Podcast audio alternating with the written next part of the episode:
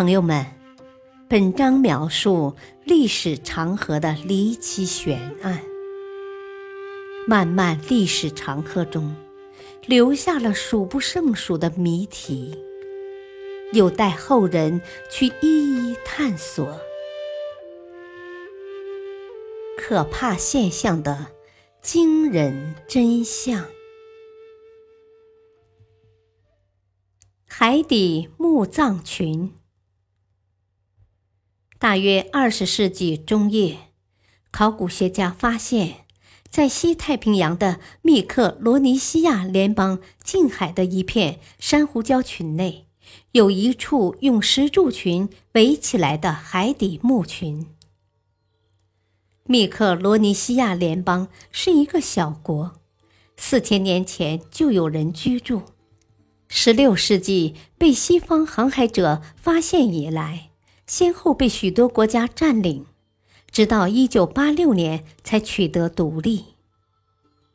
平时水位正常的时候，这个小岛看上去跟普通的小岛无异，可一旦退潮，人们就能清楚地看见珊瑚礁群间巨大的人工水道和石柱。据说。这些石柱中间就是当地历代酋长的墓地。由于不愿意让人侵扰亡灵，人们就将酋长的坟墓建在了难以进入的珊瑚礁群中。一九二零年，这个小岛被日本托管。日本生物学家山浦来到这里，对海底墓地很感兴趣。为了揭开海底墓地之谜。山浦命随行人员抓来了当地的一名酋长，逼迫他说出墓地的秘密。开始时，酋长不肯说，他声称担心泄露秘密后自己会受到海上女妖的诅咒。可是，在山普的逼迫之下，酋长最终说出了墓地的秘密通道。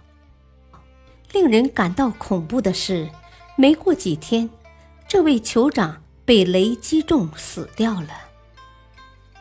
山普按照酋长所说，果真从秘密通道进入了一个海底坟墓，取得了墓地的第一手资料。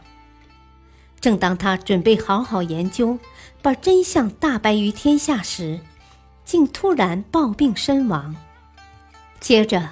历史学家全清一教授接过了这些资料，准备把山浦未完的事业做完，但是没多久，全青一教授也猝然离世了。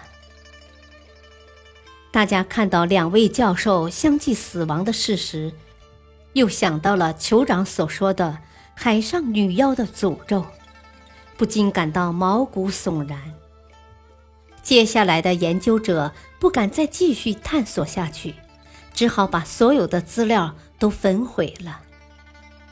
后来，一个美国科学小组来到这里，用许多先进的科学探测仪器和雷达设备进行了测定。石柱样本的碳化测定显示，其建造年代是公元一千两百年左右。这些石柱成分与小岛北部的火山玄武岩相同，由此推断，这些建筑材料很可能来自岛北的采石场，在采石场加工后又运到这里安装。根据历史记载，公元十二世纪，萨乌鲁鲁王朝统治着这个小岛。萨乌鲁鲁王朝维持了两百余年的统治。当时的总人口约为三千人，可是单单石柱的数量就达到上万根。如果要在两百年内完成这么大规模的工程，至少需要一万名劳力。但在当时，这个岛上可使用的劳动力最多也只有一千人。那么，这么大的工作量又是怎么完成的呢？随着岁月的远去，这一切都不得而知。感谢收听，下期播讲多贡族是外星人的后裔吗？敬请收听，再会。